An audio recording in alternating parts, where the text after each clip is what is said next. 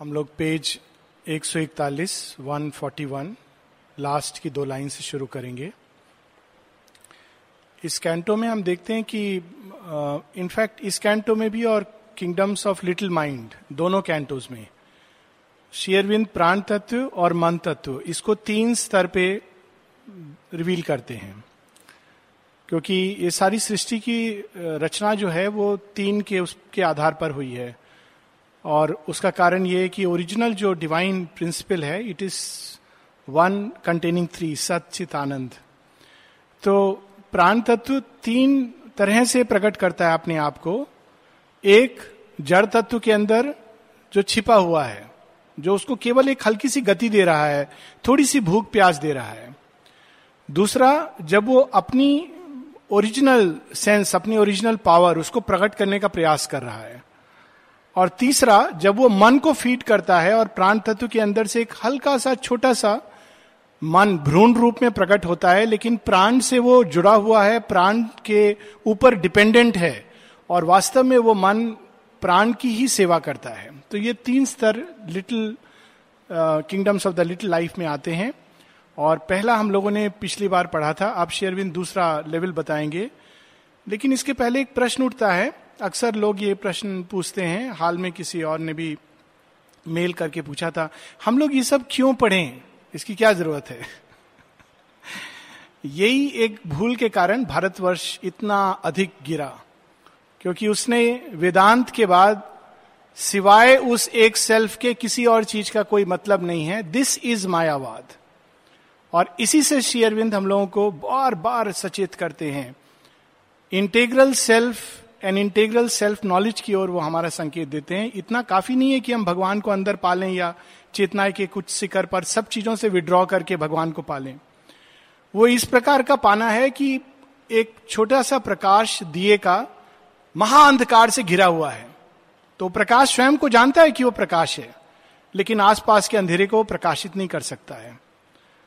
लेकिन शेयरविंद चाहते हैं कि हम सूर्य की तरह बने।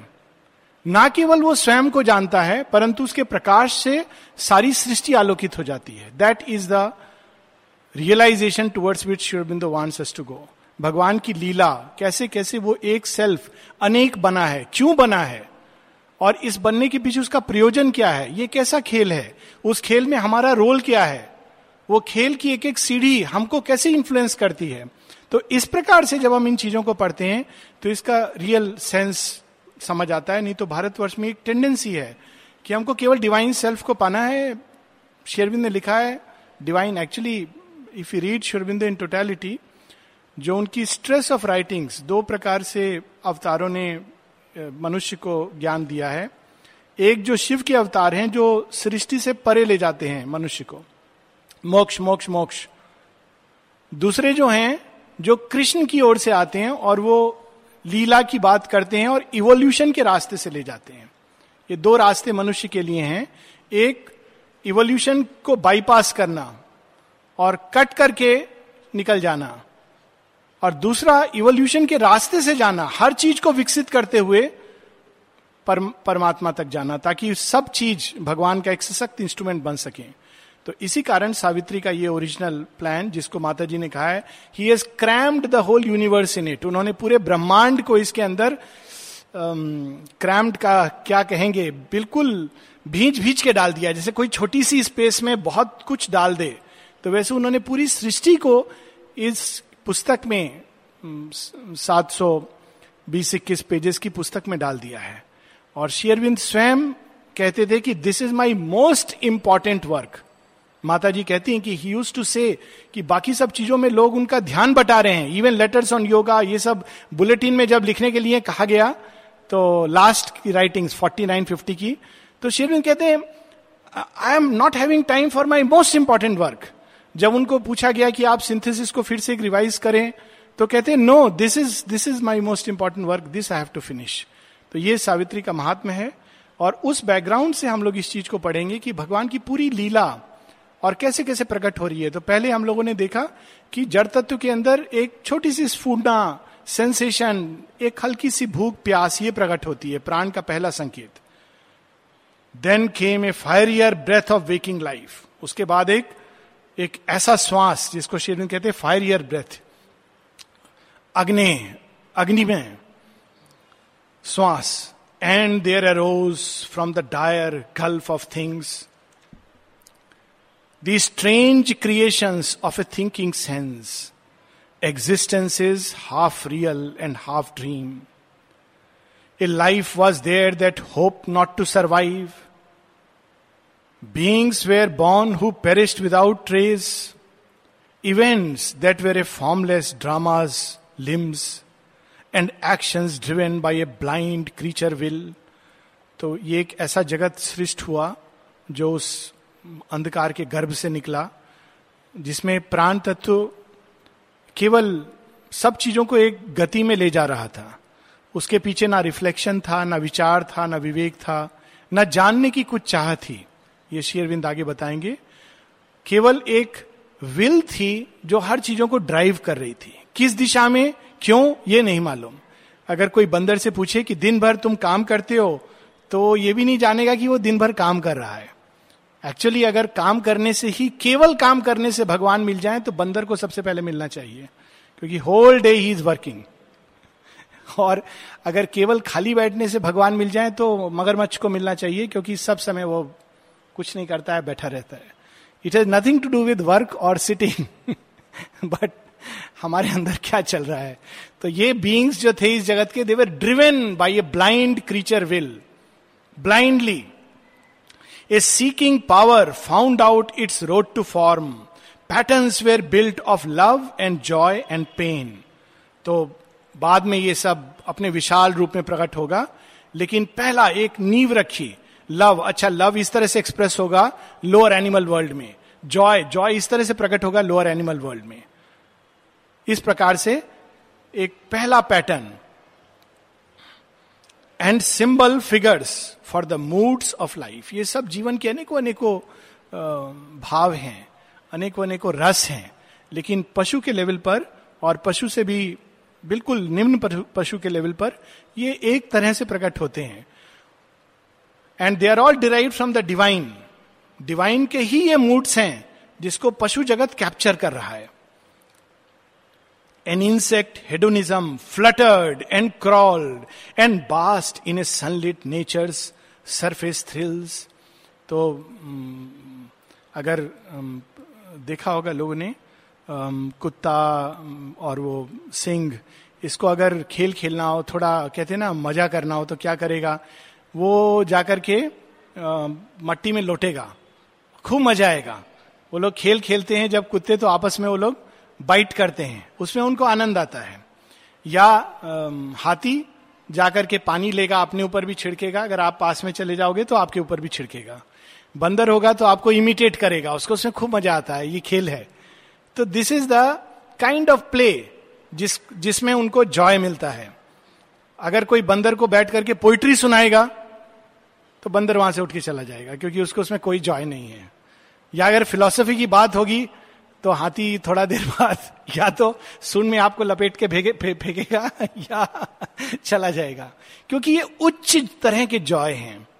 ये, इसका जो रस है, उसको पकड़ने के लिए बहुत विकास चाहिए। और निम्न स्तर पे ये विकास नहीं होता है तो जॉय भी उसी तरह का होता है। So as we ascend the scale the joy love even pain they change their form ये तीन चीज़ जो बता रहे हैं लव जॉय एंड पेन उच्च स्तर पे क्या पेन होगा? बुद्ध से कोई पूछे, आपको क्या दुख है? तो बुद्ध कहेंगे, नहीं, मुझे इसका, मुझ, में तो घर में सब कुछ अच्छा है। तो फिर, आपको क्या दुख है? घर छोड़ के क्यों जा रहे हो? तो कहेंगे, नहीं, मैं समझा नहीं सकता हूँ। तो कहेंगे अच्छा सुना आपने, वो एक कोई मृतक को देखा था? हाँ देखा था। तो आप इतना दुखी क्यों हो रहे हो? वो तो मर गया, चला गया है तो सब लोग रोज होता है, इसमें दुख मानने की क्या बात है? बुद्ध कैसे समझाएँगे कि मेरे अंदर वो व्यथा है? इसको कहा गया है कि कई प्रकार के दुख होते हैं, उसमें एक दैविक इवन दे इज़ एन आध्यात्मिक दुख कि जब सृष्टि को हम देखते हैं अज्ञान से भरी हुई और मनुष्य केवल उस सीमा में बंद करके रहना चाहता है तो देव तुल्य दुख होता है कि ये सृष्टि सुंदर क्यों नहीं है इससे अलग क्यों नहीं है तो लेकिन इंसेक्ट लेवल पर that is not there and dragon raptures python agonies python वो अजगर अजगर का दुख अजगर का जॉय क्या होगा? अजगर का सुख यही है कि, आह, आज भोजन मिल गया। एक महीने तक अब मुझे कुछ नहीं करना एक बार अजगर जब भोजन लेता है तो एक महीने तक उसको डाइजेस्ट करता रहता है। तो कहता है, आह, भगवान बहुत दयालु है, बहुत कृपा है भगवान की। अगर वो कह पाता तो कुछ ऐसा कहता।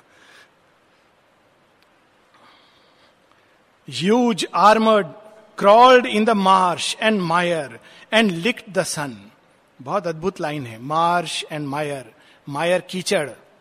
मार्श जो ऐसा स्थान जो मट्टी, कादो, इसमें लथपथ होकर के। लिक्ट द सन तो वो सीधा प्रकाश को तो नहीं खा सकता है। तो प्रकाश को कैसे खाता है?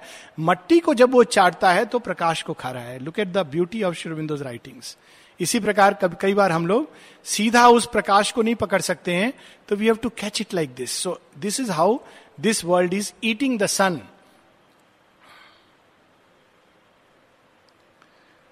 great puissant creatures with a dwarfish brain मुझे पता नहीं क्यों डेजा वो हो रहा है कि ये सब पढ़ा हुआ है। मतलब पढ़ा हुआ बहुत बार है, लेकिन यहाँ पढ़ा हुआ है। Anyways as long as we are enjoying it great puissant creatures with a dwarfish brain बड़े बड़े जीव डायनासोर, लेकिन ब्रेन कैसा है? Dwarfish brain. इतना छोटा सा ब्रेन।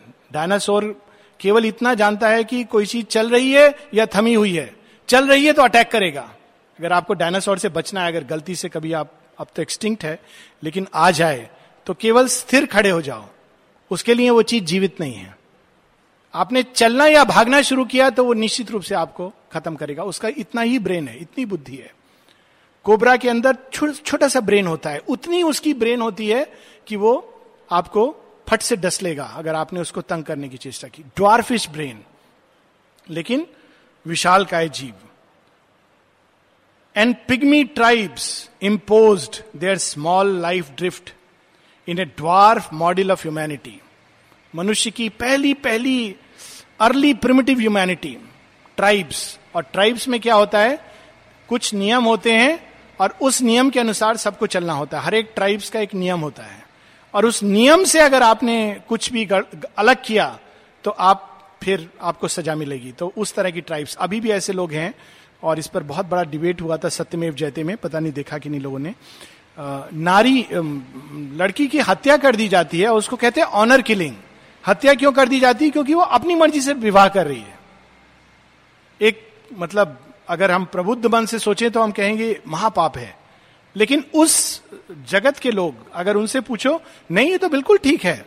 हर एक समाज का नियम है, वो नियम तोड़ रही है, इसलिए हम ऐसा करते हैं। और उससे भी अधिक शॉकिंग लगता है कि कई उस समाज की नारियाँ हैं, महिलाएँ हैं, जो कहती हैं, बिल्कुल ठीक है। एक बार एक्चुअली मलेशिया में जब इस्लाम स्प्रेड हो रहा था, अब काफ़ी कुछ हो रहा है वहाँ पे इस्लाम का तो पहले वहाँ पर ऐसा नहीं था, काफ़ी फ्री सोसाइटी अब इस्लामाइजेशन हो रहा है। तो कुछ लड़कियों से पूछा गया, तुमको अच्छा लगता है ऐसे भुरके बुरका पहन करके कॉलेज जाना? हाँ हाँ बिल्कुल। ये तो हम लोग का नियम है और हमको उसी अनुसार चलना चाहिए। ये ट्राइबल मेंटेलिटी जिसमें कुछ भी प्रबुद्ध विचार नहीं है, कोई रिफ्लेक्शन नहीं है, कोई डीपर थिंकिंग नहीं है, केवल एक बाहरी नियम है। तो pygmy tribes impose their small life drift in a dwarf model of humanity इस भाव को शेरबिंद फिर से लाएँगे इस कैंटो में। Nature now launch the extreme experience and master point of her design's caprice, luminous result of her half conscious climb on rungs twixt her sublimities and grotesques. तो लेकिन शेरविंद साथ में कह रहे हैं ये वो सीढ़ी थी जिसके थ्रू नेचर ने अपने बहुत क्रूड फॉर्म से स्टार्ट करके अब जो नेक्स्ट लीप लेना है सबलिमिटीज उसके बीच का ये एक लेवल है जहाँ प्राण तत्व स्वयं को प्रकट करने की चेष्टा कर रहा है एनिमल जगत में। और अर्ली मनुष्यता में। To massive from infinitesimal shapes to a subtle balancing of body and soul to an order of intelligent littleness सच में every line is marvel intelligent littleness intelligence होने से काफ़ी कुछ नहीं है। अगर वो इंटेलिजेंस केवल अपने स्वार्थ और कनिंग के लिए यूज़ हो रही है तो it is an intelligent littleness तो उस जगत में एक वही प्रकृति जो एक छोटा सा बैक्टीरिया बनाती है, वही प्रकृति एक एलिफेंट को बनाती है वेल को बनाती है। सचमुच बहुत अद्भुत है और कभी कभी तो एक ही जाति, प्रजाति के जीव जो बिल्ली है, छोटी सी जो रस्ते क्रॉस करती है, जिसको हम पेट बनाते हैं, वो और टाइगर एक ही जाति के हैं, एक ही प्रजाति के हैं। एक खूंखार है और दूसरा केवल म्याऊ म्याऊ करना जानती है। तो ये दोनों प्रकृति का खेल। Around him in the moment beats of time the kingdom of the animal self arose where deed is all and mind is still half born पशु की क्या पहचान है? एक जगह भरथरी कहते हैं मैंने ऐसे पशु देखे जो घास नहीं खाते, जिनके सींग और पूछ नहीं है, और जो सीधा खड़े होके चलते हैं। Sri Aurobindo where deed is all बस, काम। काम के पीछे विचार रिफ्लेक्शन भाव attitude aspiration useless deed is all where deed is all animal kingdom का इससे सुंदर डिस्क्रिप्शन नहीं मिलेगा। एक लाइन में the kingdom of the animal self arose where deed is all and mind is still half born and the heart obeys a dumb unseen control heart के heart है, लेकिन उसका एक गति, एक एनिमल डिज़ायर उसको कंट्रोल कर रहा है, उसके अनुसार चल रहा है. There is no deeper feeling no depth no force no intensity the force that works by the light of ignorance her animal experiment began crowding with conscious creatures her world scheme, but to the outward only where they alive. Only they applied to touches and surfaces, and to the prick of need that drove their lives.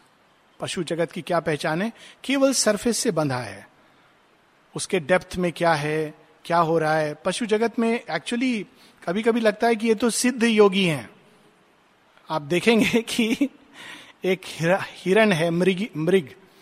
वो घूम रहे हैं, टहल रहे हैं, सिंह आता है, attack करता है और मृग शावक को लेके खा लेता है। दो मिनट के बाद, उसी जगह पर, बाकी मृग फिर से चरने लगते हैं। एक आँसू भी नहीं बहाते, दुख भी फील नहीं करते। ये योग नहीं, ये योगी की पहचान नहीं। We think this detachment is not the sign of yoga where we become insensitive to people's pain Buddha सारी सृष्टि का दुख धारण करते हैं। शी अरविंद क्या कॉम्पैशन है उनके अंदर?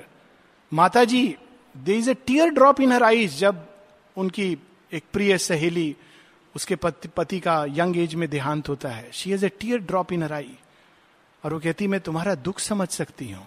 This is the sign of divinity लेकिन it is from a very high stand point तो ये एनिमल जगत में केवल बाहर से क्षण भर को बाहर में प्रिक ऑफ़ नीड भूख लगी तो ड्रिवेन खाना खा लिया, संतुष्ट। बस उसके प्रति वो सचेत थे, बाहरी चेतना के प्रति और बाहरी टचेस के प्रति। Only there applied to touches and surfaces and to the prick of need that drove their life a body that knew not its own soul within पशु के अंदर भी अंतरात्मा है, मनुष्य के अंदर भी अंतरात्मा है, लेकिन अंतर इतना है कि पशु ना केवल सचेत नहीं है, वो प्रयास भी नहीं करता उसको जानने का।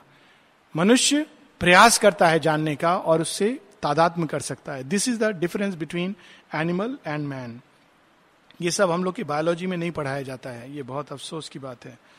बायोलॉजी में कहा जाता है man is a social animal not a divine humanity there lived and a body that knew not its own soul within there lived and longed had wrath and joy and grief केवल शरीर का सुख, शरीर का दुख, इसी को वो जगत जानता था। हृदय का दुख, हृदय का सुख, मन का दुख, मन का सुख, इसके प्रति वो अनभिज्ञ था। A mind was there that met the objective world as if a stranger or enemy at its door कुत्ता, जो कुछ उससे अलग है, वो उसके लिए एनिमी है। और वही जो एनिमी है उसको अगर खाना खिला देता है, थोड़ा पास में बैठ जाता है, थोड़ा पुचकार लेता है तो दोस्त बन जाता है, वो चोर को भी अंदर आने देगा। तो that's the kind of world in which man lives और that animal creation lives only to the outer बाकी सब जो उसके जैसा नहीं है, वो स्ट्रेंजर है। इवन कुत्ते होते हैं जो ग्रुप बनाते हैं। उस ग्रुप के बाहर अगर दूसरा कुत्ता आ गया तो they shout and they make sure goes away कभी कभी लगता है कि मनुष्य उसमें क्या अंतर है? हम लोग भी वैसे सीमित ग्रुप बनाते हैं और उस ये आगे आएगा इस कैंटो में कि इस प्रकार से ग्रुप बना के मनुष्य जीता है और उससे अलग कोई भी चीज़ है। केवल जो चीज़ उसके नियर है फिजिकली नियर है, उसको वो अपना समझता है, उसको वो सब कुछ, स्नेह सब कुछ उससे जो बाहर है, मोहल्ले के बाहर, अपने डिपार्टमेंट से अलग, हमारे कंटेक्स्ट में, और जो मोहल्ले के बाहर इट इज़ द सेम मोहल्ला मेंटेलिटी जो हमारे मोहल्ले से अलग है, जो हमारे गाँव से अलग है, जो हमारी भाषा से भिन्न है वो अलग है। और जो मेल खाता है, वो हमारा अपना है। तो ये, वो उसका वर्णन है। इसको बाद में शेरविंद और बताएँगे। It captured not the spirit in the form it entered not the heart of what it saw केवल बाहर से देख रहा था चीज़ों को, उसके हृदय में प्रवेश करने की चेष्टा नहीं कर रहा था।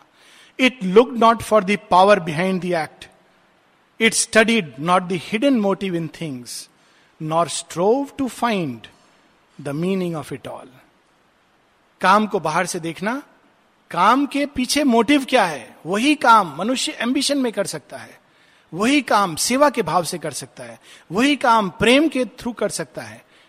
सेम वर्क वही काम रेस्टलेसनेस के कारण कर सकता है। सेम चीज़।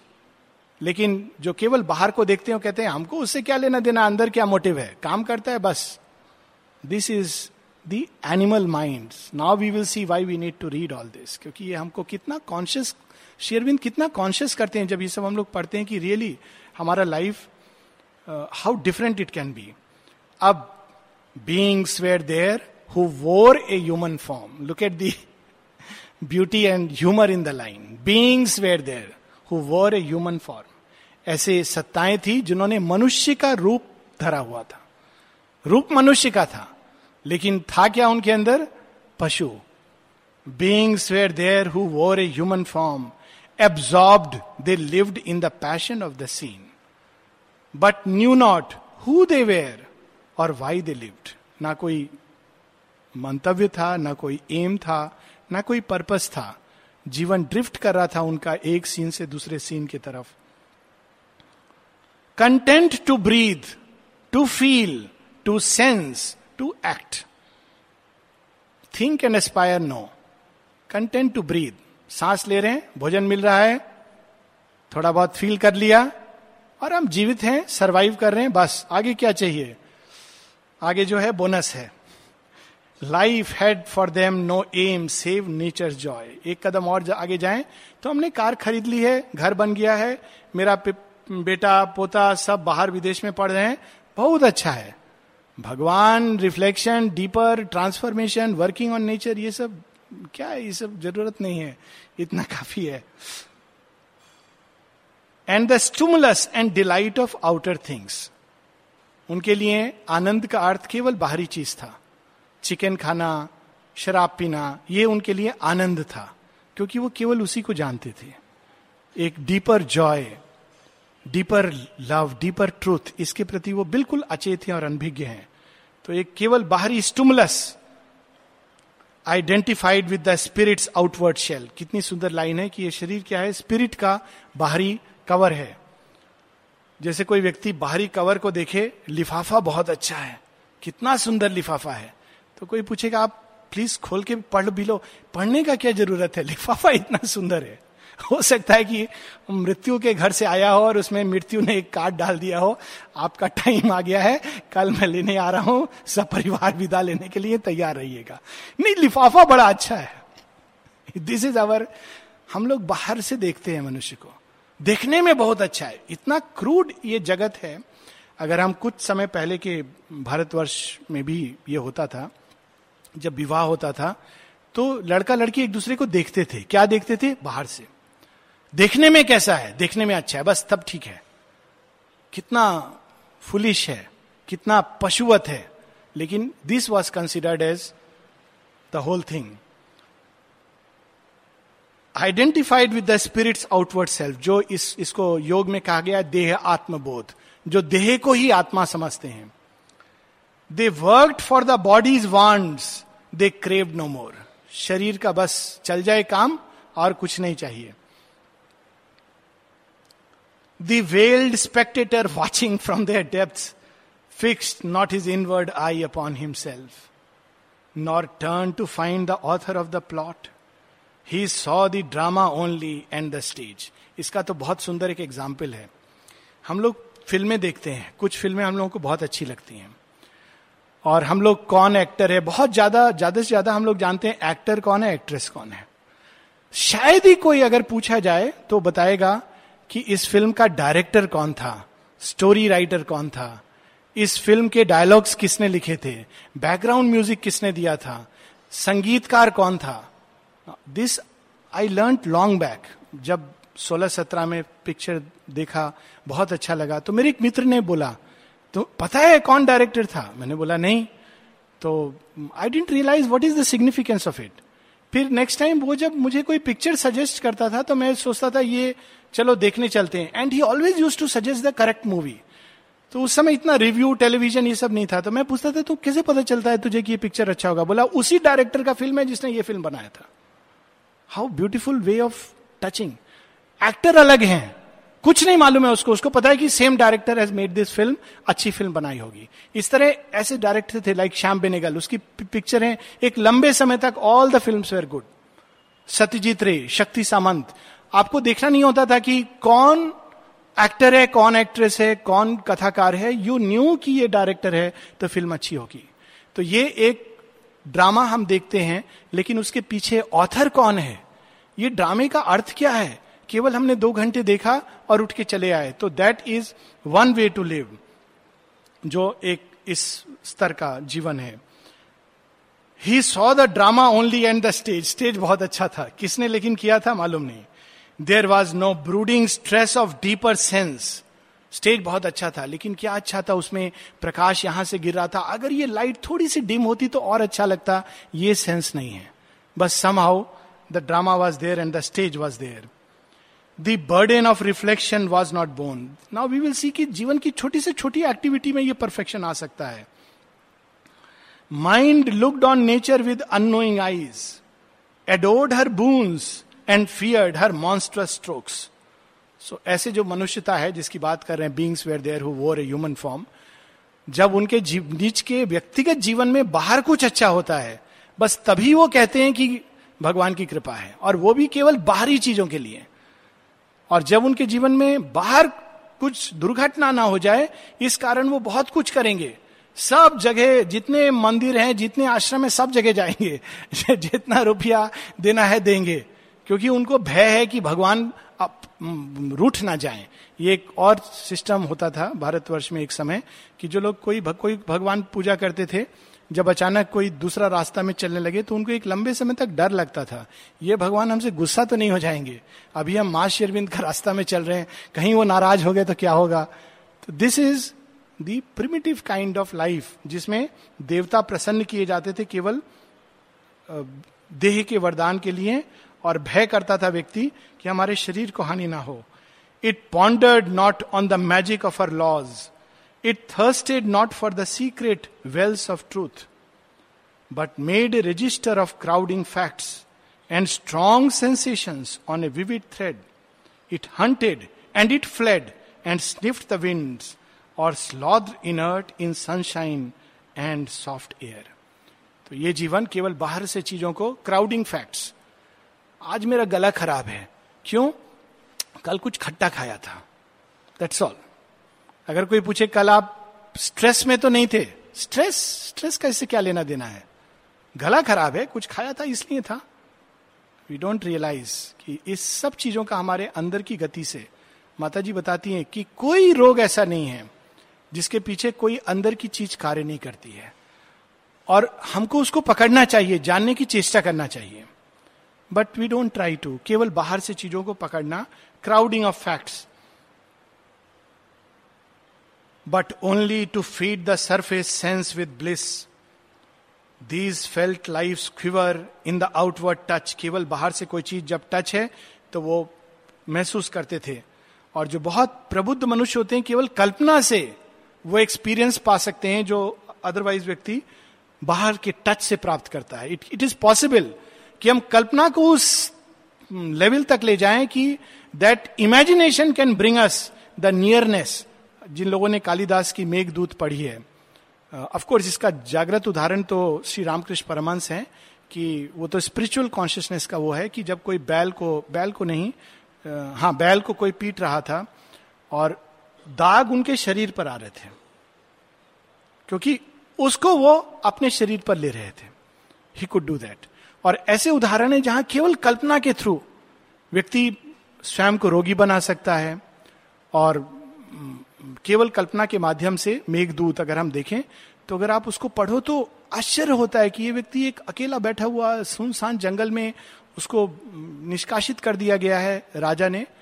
और वहाँ बैठकर वो कल्पना के द्वारा एक ऐसा जगत सृष्ट करता है।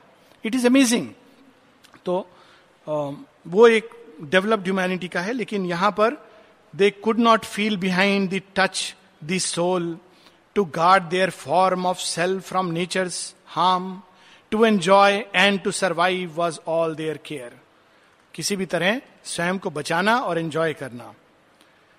The narrow horizon of their days was filled with things and creatures that could help and hurt तो उनके डिस्कशन दो तरह के लोगों के होते थे। एक, जो उनकी सहायता कर सकते हैं और दूसरे जो उनको हार्म पहुँचा सकते हैं। इसके आगे कुछ नहीं। So those who could help and hurt with the world values hung upon their little self isolated crammed in the vast unknown to save their small life from surrounding death जीवन की सारी वैल्यूज़ इस पर।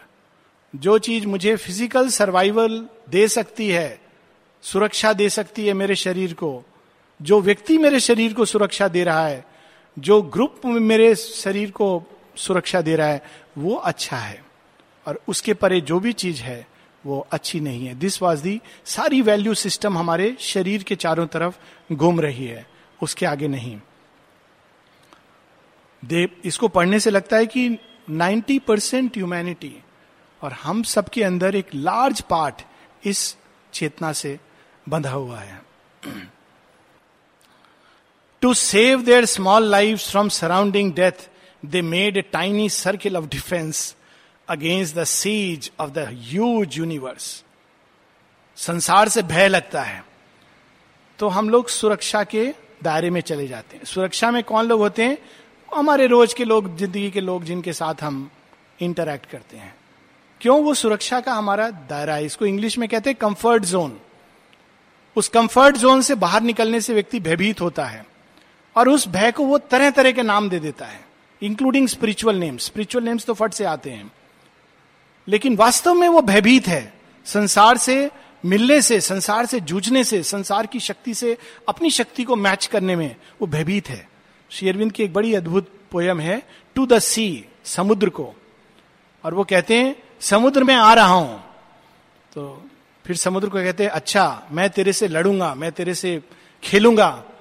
तू कहता है कि तू मुझे डुबा देगा, दबा देगा, अपना भार मेरे ऊपर डाल देगा, फिर भी मैं स्टबन बन करके तेरे से लड़ूँगा।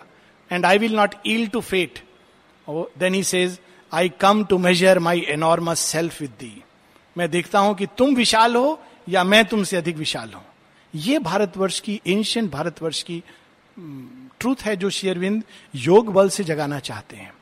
भीष्म जैसा व्यक्ति जो एक प्रण कर ले तो अंतिम श्वास तक बोले कि आई हैव टेकन दिस वचन and I will not deter from it क्या शक्ति है उसके अंदर? और ऐसी शक्ति कमांड करती है प्रकृति की शक्तियों को। या अर्जुन तपोबल से ऐसे ऐसे अस्त्र, शस्त्र, जिसके थ्रू देवताओं को भी बांधा जा सकता है। This is the kind of Vyas जो एक गुफा में बैठकर पूरे समाज की सृष्टि कर सकते हैं। एक ऐसी पुस्तक जो बेस्ट सेलर कहते हैं आजकल अमेरिका में बेस्ट सेलर एक साल चलता है बेस्ट सेलर बदल जाता है। और महाभारत रामायण हज़ारों वर्ष से बेस्ट सेलर है। हम कल्पना नहीं कर सकते कि वो कैसा मन होगा, कैसा प्राण होगा जिसने इस तरह की इमोटल चीज़ों की रचना की है। That is the kind of power that must awaken in us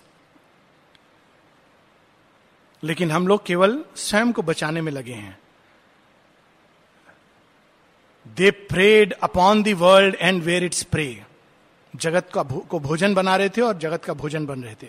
But never dreamed to conquer and be free obeying the world powers hints and firm taboos hints यहाँ मत जाओ ये खतरनाक है। Hints and firm taboos taboo कहते हैं हर समाज में कुछ नियम होते हैं।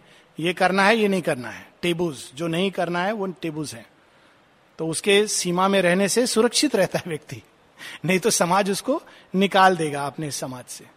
तो ये उस लेवल का वर्णन है कि उसको केवल वो मानते थे। A scanty part they drew from a rich store there was no conscious code and no life plan conscious code ये अंतर होता है। एक आदमी वेजिटेरियन इसलिए है क्योंकि जन्म से उसने नॉनवेज नहीं खाया। दूसरा वेजिटेरियन इसलिए क्योंकि उसको स्वाद अच्छा नहीं लगता है। तीसरा वेजिटेरियन इसलिए है क्योंकि उसने पढ़ा है कहीं पर कि उससे रोगी होता है व्यक्ति। चौथा वेजिटेरियन इसलिए है क्योंकि वो विश्वास करता है कि अहिंसा परम धर्म है। पांचवा वेजिटेरियन इसलिए है क्योंकि वो जानता है कि जब हम नॉन वेजिटेरियन खाना खाते हैं तो पशु के अंदर जो पशु की चेतना है, पाश्विकता है, जो क्रोध है, भय है, वो सब वो अपने अंदर एब्जॉर्व करता है। ये पाँचों व्यक्ति वेजिटेरियन है। और एक वेजिटेरियन सोसाइटी में पाँचों का समान मान होगा, लेकिन एक देव तुल्य है और दूसरा पशु तुल्य है। हाथी भी वेजिटेरियन होता है, लेकिन उसका वेजिटेरियनिज्म किसी काम का नहीं होता है। So this is the difference कि वो कॉन्शियस कोड कोई भी चीज़, धर्म क्या है, अधर्म क्या है, कौन सी चीज़ हमें करनी चाहिए, कौन सी नहीं करनी चाहिए, ये रिफ्लेक्शन ये विचार, ये प्रबुद्ध मनुष्यता का लक्षण है। ना कि ये कि जैसे हो रहा है करने देते हैं चलने देते हैं। सो so, यहाँ शेरविंद कहते हैं there was no conscious code हर एक व्यक्ति को जीवन में कुछ नियम बनाने चाहिए। लेकिन वो नियम उसके अंदर एक विवेकशील मन से एक प्रबुद्ध विचारधारा से आने चाहिए। ना कि केवल सामाजिक कारणों से।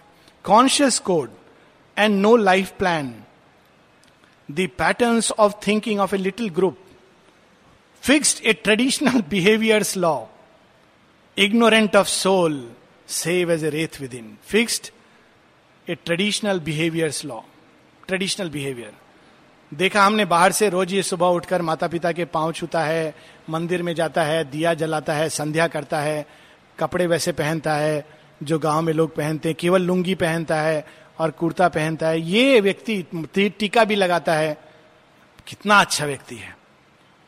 और दूसरा एक सात बजे उठता है, उसके बाद कंप्यूटर में बैठ करके गूगल करता है, फिर अपना जीन्स कुर्ता पहन करके कार में चला जाता है। ये, हा ये सीमित मन है। ट्रेडिशन के अनुसार जो चीज़ सही लगती है, हम केवल उसके अनुसार चीज़ों को जज करते हैं। ट्रेडिशन के अनुसार जो बाहर से, इंडिया में बहुत आसान है स्वामी बनना, केवल कपड़ा बदलना और कुछ नहीं है। So that is not the real thing so यहाँ पर शेरविंद कहते हैं, केवल tradition fixed a tradition the pattern of thinking of a little group एक ग्रुप ने जो ट्रेडिशन फिक्स कर दिया, उसके अनुसार चलता है व्यक्ति, हर एक बड़े का पाँव छूना चाहिए, आदर करना चाहिए। अब जब आप क्वेश्चन करोगे, क्यों? तो सब कहेंगे कि तुम रिबेल हो। तुम गलत कर रहे हो। बड़ों से सवाल नहीं करते हैं। आई स्टिल रिमेंबर मेरा जनेऊ कराने के लिए बैठा करके सत्रह साल, सोलह साल उम्र होगा। तो पहले मैं बहुत बोला, नहीं नहीं, मैं जनेऊ नहीं पहनूँगा, विश्वास नहीं करता हूँ। फिर ज़बरदस्ती कर रहे थे तो I thought of an idea तो आके मंत्र कहने के पहले बोला कि, तुम प्रण करो, आगे से जो भी कहोगे, हमेशा सत्य बोलोगे। तो मैं बोला, ये प्रण में नहीं कर सकता हूँ because I don't know whether I do it और नॉट तो बहुत गुस्सा हुआ, बहुत कन्विंस करने का चेष्टा किया। मैं बोला, मैं झूठ बोलूँगा अगर ऐसा बोलूँगा। फिर ज़बरदस्ती उन्होंने एक दिन पहनाया, एक दिन मैंने बोला, संतुष्टि के लिए पहन रहा हूँ, कल काट करके छोड़ दूँगा। इट क्रिएट्स ए रिबेल बाहर से सब लोग, ये क्या ट्रेडिशन नहीं मानता है, पुरखों का चीज़ नहीं मानता है। माता जी जब चंपक लाल जी एक जगह, एक बार बोलते हैं, माँ, मैंने ये जनेऊ इसलिए पहना है, अगर मैं उतार दूँगा तो दुख होगा मेरे पिता को और दादा वगैरह को। तो माँ क्या कहती है दे ऑल्सो शुड इवॉल्व उनको भी तो विकसित करना चाहिए। तुम केवल अपना सोच रहे हो कि उनको दुख नहीं दूँगा। उनको भी तो विकसित होना है। दे ऑल्सो शुड इवॉल्व तो ये ट्रेडिशन पैटर्न इस जगत में। Ignorant of soul save as a wraith within tied to a mechanism of unchanging life and to a dull usual sense and feelings beat they turn in grooves of animal desire In walls of stone fenced round they worked and warred, did by a bandit selfishness a small good.